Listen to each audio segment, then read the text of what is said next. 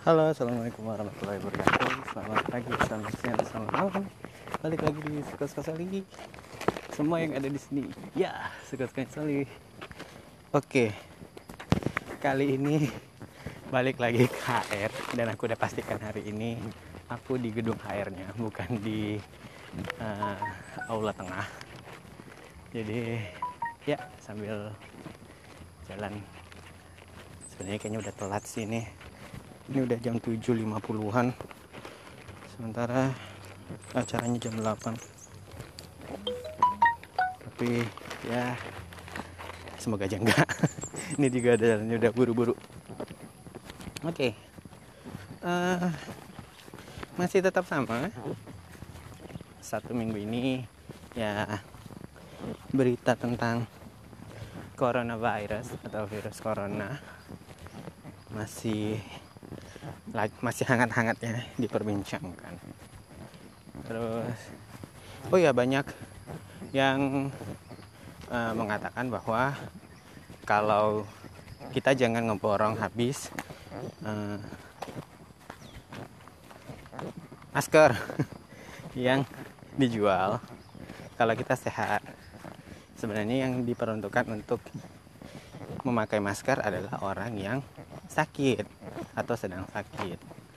Nah, sebenarnya sih benar. Kalau menurut aku pribadi ya, benar.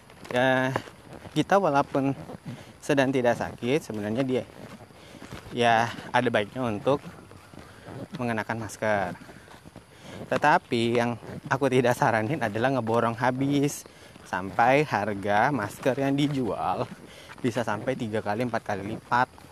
Itu ada online shop yang ngejual satu box masker yang biasanya dijual cuma 30-50 ribu dijual sampai harga 300 ribu. Gila nggak tuh?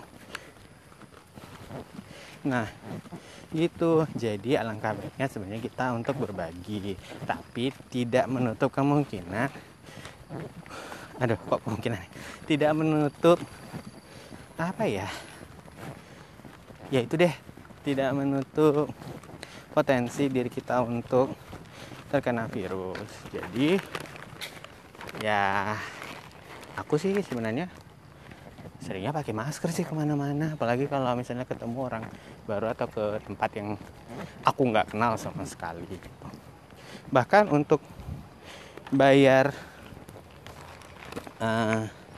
ojek online yang pesan makan, aku sebisa mungkin gunakan pembayaran secara yang non tunai, karena yaitu virus itu uang kertas itu kan salah satu potensi media untuk penularan berbagai macam penyakit. Jadi itulah alasannya kenapa aku jarang sekali menggunakan pembayaran secara tunai gitu.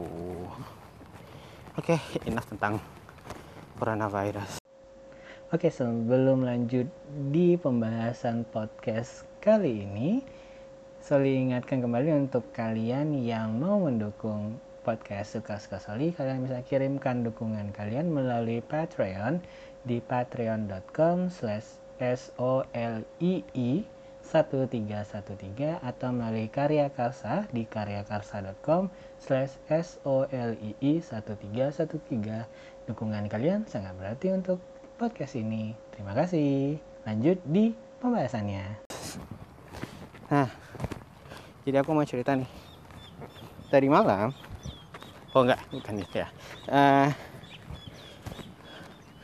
kan aku ada rencananya untuk trip lagi. Ya sambil trip jalan-jalan ya, ngajak teman-teman tuh foto-foto. Nah, ada nih satu orang yang aku ajakin foto-foto. Udah janjian dari lama, beberapa minggu sih janjiannya. Ya tahu sendirilah kalau aku janjian foto kan kayaknya lama banget gitu ya persiapannya. Nah terus kemarin hari Sabtu dan Minggu kayaknya dia foto sama fotografer lain sampai keluar kota malah. Terus tiba-tiba tadi malam dia bilang, Mas, kita nanti fotonya jangan yang ke bidang yang konsepnya mengarah ke Wait, habis itu alarmnya. Aku mati. Yang mengarah ke gay atau ke homo-homoan. Nah, ya aku bingung dong. Kan aku tuh orangnya paling gak suka disamain dengan fotografer-fotografer lain gitu. Ya aku, mereka ya mereka gitu. Jadi kayaknya mengeneralisir banget gitu, ngejudge fotografer yang kebanyakan motretin atlet, apalagi atlet body contest atau binaraga itu langsung konsep, kalau ngajakin foto tuh langsung konsepnya yang aneh-aneh gitu ya kan. Padahal sendirinya dianya juga pernah foto cuma pakai underwear dan pakai handuk di dalam hotel dan dipublish lagi, baik dia sendiri maupun fotografernya. Terus ya aku nggak terima dong, langsung digituin. Jadi tadi malam aku benis gitu. Terus dia nyebutin dua orang, ya mungkin dua orang sih, tapi dia nyebutin dia dua akun. Aku nggak tahu di akun itu ada berapa orang gitu ya. Jadi dia bilangnya jangan sampai kayak akun A dan akun B. Aku nggak sebutin akun fotografinya apa. Nah, ada dua akun. Nah, yang akun A ini aku udah ya kenal online lah ya. Kalau diajakin ngobrol orangnya baik, maksudnya sopan, walaupun belum pernah ketemu, atau sebenarnya sih pernah ketemu dan papasan. Cuma karena memang nggak pernah ngobrol di dunia nyata, jadi ya anggap aja nggak kenal ya gitu. Nah, sama yang akun B aku nggak pernah ketemu, tapi orang atau temanku yang pernah foto sama aku, foto sama dia, dan aku nggak pernah foto lagi karena ya itu udah aku larang untuk foto sama dia, tapi ngeyel. Dan sekarang ya dia ya tanggung sendiri lah. Duh, capek banget. Nah, terus dia ngomong segala macam bla bla bla bla, begini. Nah, terus aku balikin sama dia, kamu tuh jangan ngejudge orang seenaknya loh. Pertama, kalau misalnya fotografer ngajakin atlet untuk difoto, pastikan itu kan ada persetujuan dari atletnya, benar nggak sih? Terus kalau disuruh pose ini, pose itu, pose sampai jungkir balik sekalipun, kan itu kan atas juga persetujuan dari atlet yang difoto. Nah, permasalahannya adalah kalau memang itu atlet yang difoto tidak berkenan untuk difoto dengan konsep atau pose atau arahan yang diberikan oleh fotografernya, mereka masih punya mulut untuk ngomong, benar nggak? Mereka punya mulut untuk nolak. Jadi kenapa dikit-dikit harus nyalahin fotografer? Kenapa nggak ada yang misalnya klaim gini, kayak misalnya ya itu salah atletnya, kenapa fotonya begitu? Kan udah tahu dia ya, aman ada sih orang yang ngefoto, apalagi fotografer online gitu ya kan, fotografer online yang sifatnya ngefoto atlet tapi tidak ada hasrat dan keinginan untuk diupload, benar nggak? Dan pasti mereka juga tahu lah kalau misalnya udah difoto ya pasti diupload.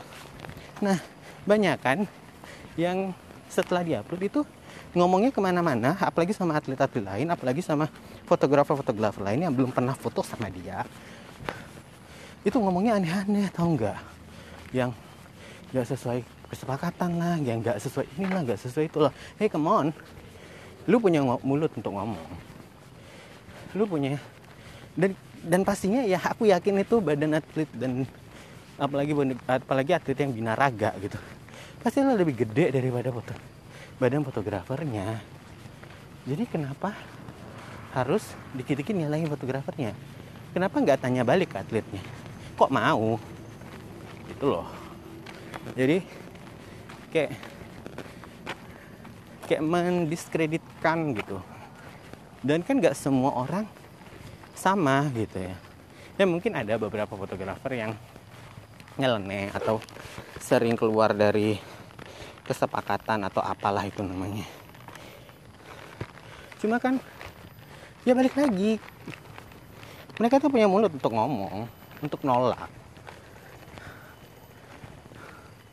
Udah sama-sama dewasa juga, jadi ngapain lah mesti ngejudge begitu. Ya. Terus dia bilangnya dia tuh profesional lah apa segala macam. Terus aku bilang nggak ada orang profesional yang protes-protes, aku bilang gitu. Jadi aku bukan bermaksud untuk mendiskreditkan fotografer manapun atau menjelek-jelekan atau apa, juga tidak berniat untuk mendiskreditkan atlet-atlet body contest atau bodybuilder atau binaraga, apalagi mencemarkan atau menjelek-jelekan nama baik. Cuma aku nggak aku mau ngeluarin unek-unek aja gitu, karena udah beberapa kali ini kejadian. Karena ya balik lagi, aku sempat wanti-wanti yang foto sama fotografer B, temanku itu, jangan foto sama dia, kalau enggak kita batal, kita nggak akan pernah foto lagi, lu udah gua peringatin gitu. Masalah karir lu ke depan gimana kalau misalnya ngelewatin atau ngelawan, nah ceritanya ya nasihat aku itu ya di luar tanggung jawabku. Aku nggak mau tanggung jawab apapun lagi, bantuin lu apalagi gitu. Kalau lu udah kok jadi pakai lu gue kalau kamu udah ya itu nggak dengerin aku gitu, jadi ngapain kita bantu orang yang udah nggak ngedengerin kita lagi gitu. Benar kan? Terus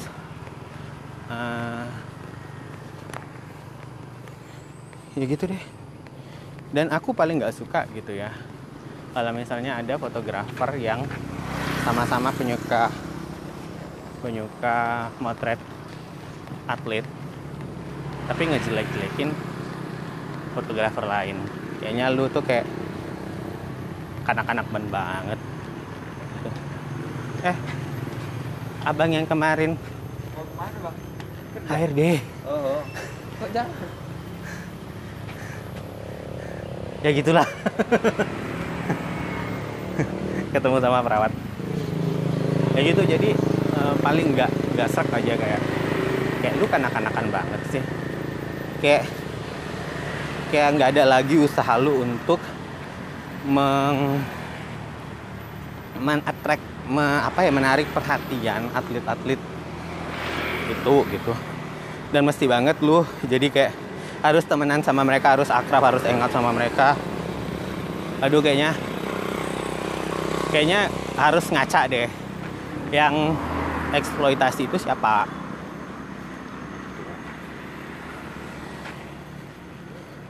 Sampai ngajak-ngajak ngebar, ngekafe, mabok gitu, kayaknya nggak penting banget deh.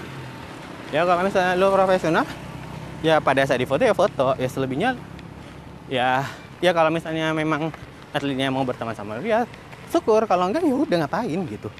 Ngapain sampai jelek-jelekin nama orang lain, apalagi sampai nyebar-nyebar berita yang aneh-aneh gitu. Sampai ke medsos, sampai diupdate ngepost isi percakapan lu sama atlet-atlet gitu. Lu tau gak sih? Kamu tau gak sih? Kayak jadi lu gua. Kamu tau gak sih? Kalau semakin kamu nge-share isi-isi percakapan lu kamu dengan atlet-atlet itu, semakin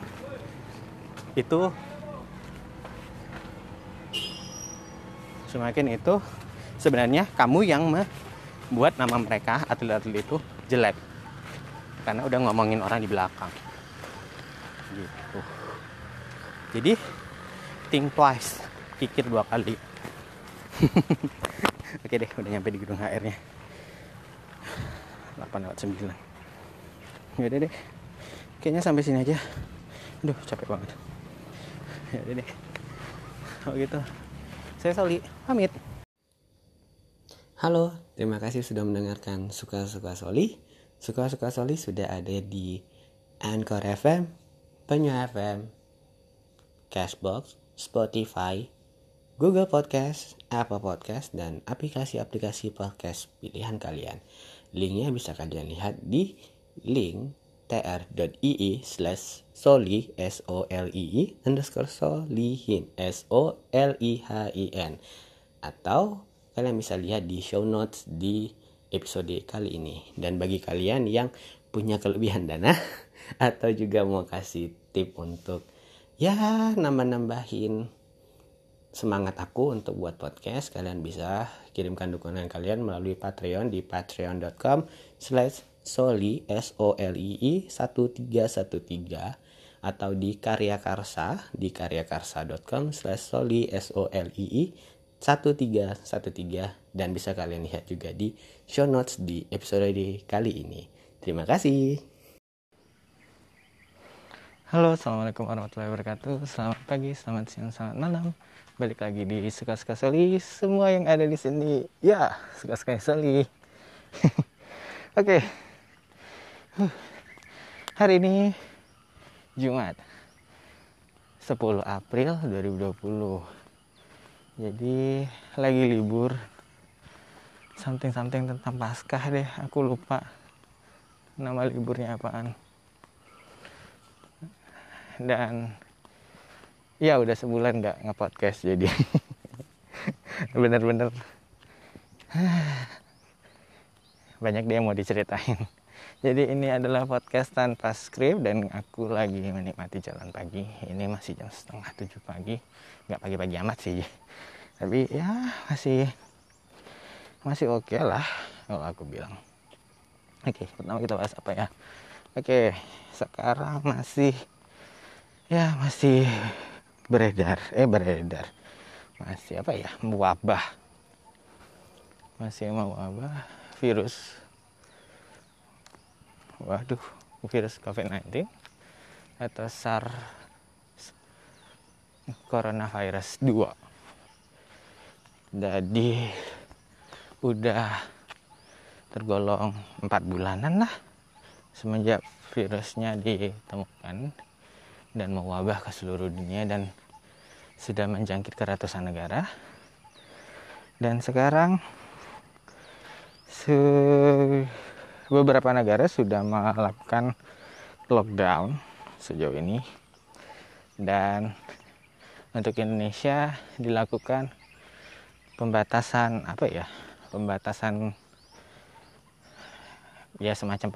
sosial, jarak gitulah. Jadi kalau kemarin disebutnya social distancing supaya kita itu nggak ngumpul ramai-ramai, membuat kerumunan, terus pergi-pergi jalan-jalan yang nggak perlu, keluar rumah cuma untuk hal yang perlu atau genting. Dan sekarang dinaikkan statusnya menjadi physical distancing, bahkan untuk menjaga jarak, benar-benar menjaga jarak tubuh gitu ya. Sebenarnya aku malas sih ngobrolin ini virus, karena dia dengan mewabahnya dia itu mewabah dan beberapa negara sudah menerapkan pembatasan gerak dan lockdown atau segala macamnya itu di saat aku mau berangkat. Jadi alasan kenapa aku nggak buat podcast karena masih menata emosi, menata hati, karena kemarin ya apa yang sudah direncanakan, apa yang sudah ditabung, apa yang sudah dijanji-janjiin lah, mau kesini mau project ini itu terpaksa harus ditunda. Jadi harus ditunda. Ya kesel banget malah. Karena kan ya bukan aku aja yang mengalami, banyak orang yang mengalami. Bahkan secara nggak langsung mewabahnya virus ini dan penerapan physical distancing itu membuat perekonomian itu, kalau aku bilang sih sedikit morat-marit, karena ada beberapa usaha yang harus merumahkan pegawainya, termasuk salah satu temanku yang dirumahkan sampai batas waktu yang tidak ditentukan selama mewabahnya virus ini, karena ya itu sepi pengunjung apa segala macam. Bayangin. Terus selama hampir sebulanan ini itu lagi digalak-galakannya sebutan di rumah aja dan WFH, work from home, dimana ya banyak ya itu karena mewabahnya virus ini, jadi banyak yang dianjurkan untuk diam di rumah ya. Bahkan di beberapa negara seperti India dan Cina itu sangat keras sekali pemerintahnya untuk menyuruh warganya tetap di rumah. Nah, sementara di Indonesia kayaknya masih sanksinya masih sanksi sosial sih, karena ada ya kemarin ada salah satu pesohor dunia maya yang sempat viral lah gara-gara melakukan aksi yang kurang empati menurut masyarakat dengan membuat kerumunan ya. Tapi di sisi lain ya gimana ya, terkadang kalau misalnya kita nggak cari duitnya di kerumunan, nggak dapat duit, bingung juga ya. Tapi ya mau gimana, daripada kita menularkan atau tertular. Karena ternyata virus ini setelah diteliti banyak juga menjangkit pada orang yang kelihatannya sehat. Jadi dia itu nggak menunjukkan gejala-gejala sakit seperti yang selama ini digejalakan. Contohnya kayak batuk-batuk. Alarmnya lah. Contohnya kayak batuk, terus sesak napas. Enggak, jadi badannya sehat, tapi sebenarnya dia sudah terjangkit virus. Dan ngerinya adalah ketika yang kelihatannya sehat ternyata sakit itu berkerumun, bisa menularkan pada orang lain. Gitu. Nah, ya aku lagi balik main Pokemon Go, dan kemarin baru mulai main Call of Duty online, Call of Duty mobile, dan ya iseng-iseng buat channel YouTube untuk giring gameplaynya. Jadi ya aku ngerekam itu sih, ngerekam terus ya udah dibuat gameplay, dibuat YouTube channel, gitulah. Ya, marilnya kabur. Oke, ada Pikachu, ada Torchic. Bahas apa lagi ya? Setidaknya ada, selama mewabahnya virus ini ada lucu-lucuan yang terjadi. Maksudnya ada yang something viral, tapi di YouTube. Ya gitulah. Jadi kemarin ada dari Medan, youtuber Medan ngebuat parodian salah satu lagu India yang mirip banget sama di filmnya, di segmen filmnya tentang lagu itu. Masalahnya kurang banyak aja orang-orangnya gitu. Tapi scene-nya asli mirip banget. Dan itu sampai viral banget, sampai orang India juga banyak buat video reaction untuk ya video dia tadi gitu. Oke. Bahas apa ya, aku malas banget kalau membahas tentang project yang ditunda itu, karena ya kerugiannya nggak dikit gitu, tapi mau nyalahin siapa juga aku bingung. Jadi ya harus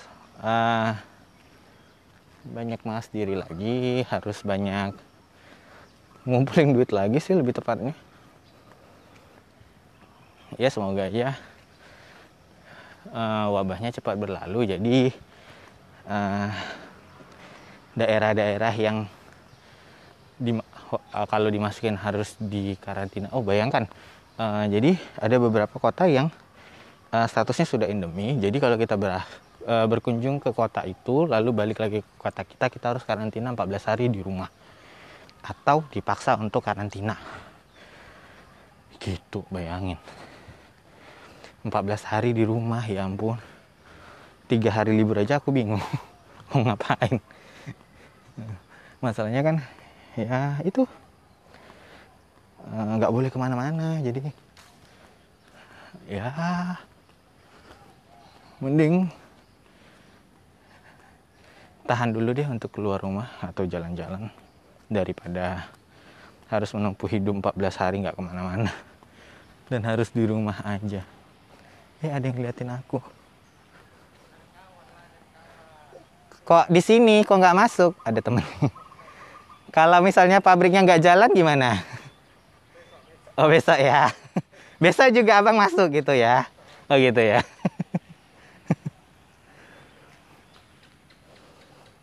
Ada cecak. Kok bisa ada cecak di sini? Masih jam 7 pagi. Oke. Ya itu, jadi harus tahan diri dulu untuk gak kemana-mana. Jadi ya kegiatan sekarang cuma berangkat ke pabrik, pulang, masuk kamar, meditasi, nulis buku lagi. Ya jadi aku nulis buku lagi karena ya nggak tahu mau ngapain lagi juga di kamar. Udah berhasil sih 10 halaman. Semoga nggak nggak putus semangatnya begitu aja. Dan aku dibantu oleh teman SMA aku, Dita. Makasih Dita. Jadi aku tuh pernah bikin cerpen bareng Dita ini. Jadi bareng Dita. Dan aku bingung, ini beneran aku pernah buat cerpen bareng dia atau enggak ya? Karena itu kayak mimpi dan aku nggak inget cerpennya itu judulnya apa, ceritanya tentang apa, aku lupa. Tapi aku pernah inget, aku pernah sama teman SMA itu buat cerpen. Sampai aku tanya balik, Dit, kita pernah ini nggak? Kita pernah buat cerpen bareng nggak sih? Dia bilang iya. Oh aku kira itu mimpi.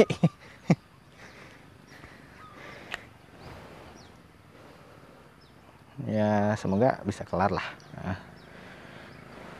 Cerpennya mau dibawa kemana juga nggak, kok cerpen sih, bukunya mau dibawa kemana juga masih bingung, tapi yang penting nulis aja.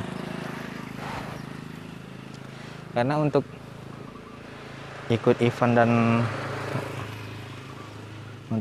event dan lomba lagi akunya udah nggak minat sih, karena nggak seseru dulu. Kalau di awal-awal aku nulis, pada banyak tuh yang ikut nulis karena ikut event. Jadi belajarnya sambil belajar sambil latihan. Nah jadi kitanya nulis itu sesuai tema yang ada mobil. Jadi kita tuh nulis karena ada temanya. Jadi temanya itu misalnya kan yang dilombakan misal tentang kehidupan, ya udah kita nggak usah cari tema lagi. Jadi ya untuk bagi orang-orang yang malas mikirin tema, jadi kayaknya itu enak banget nulis sambil nulis tapi temanya udah ditentuin gitu. Nah sekarang itu aku pengennya yang free aja, yang benar-benar free sampai otakku buntu. Isiannya apa juga aku juga belum tahu sih. Yang penting jalan ceritanya sih aku udah dapat. Terus aku setiap kali aku itu selesai 3 halamanan, terus aku bagi ke Dita, tanya pendapat dia gimana. Terus ya gitu deh. Ada komentar bla bla bla segala macam. Ini udah berapa menit sih? Pokoknya ini podcast gak jelas. Daily aja sih ini ya, untuk mengobatin kegatelan. Sebenarnya udah dari kemarin pengen buat pengen record podcast lagi, episode baru, cuma nggak tahu, nggak mood aja. Jadi karena nggak mood, ya nggak direkam deh. Gitu. Oke deh, sampai sini aja podcast ini. Ya bagi yang masih di rumah aja, ya stay di rumah sampai batas waktu yang ditentukan nanti ya dari pemerintah bolehnya kapan keluar rumahnya. Selama di rumah pun lakukan hal-hal positif, banyak sih yang bisa dilakukan kalau selagi kita di rumah aja. Jadi ya kayak aku contohnya nulis, atau yang misalnya hobi masak bisa coba-coba resep-resep baru, atau ya coba-coba karaokean di rumah, ngumpul sama keluarga, lebih perbanyak ibadah. Ya pokoknya tetap jaga kesehatan, dan kita semua berdoa semoga wabah virus COVID-19 ini berakhir selama-lamanya.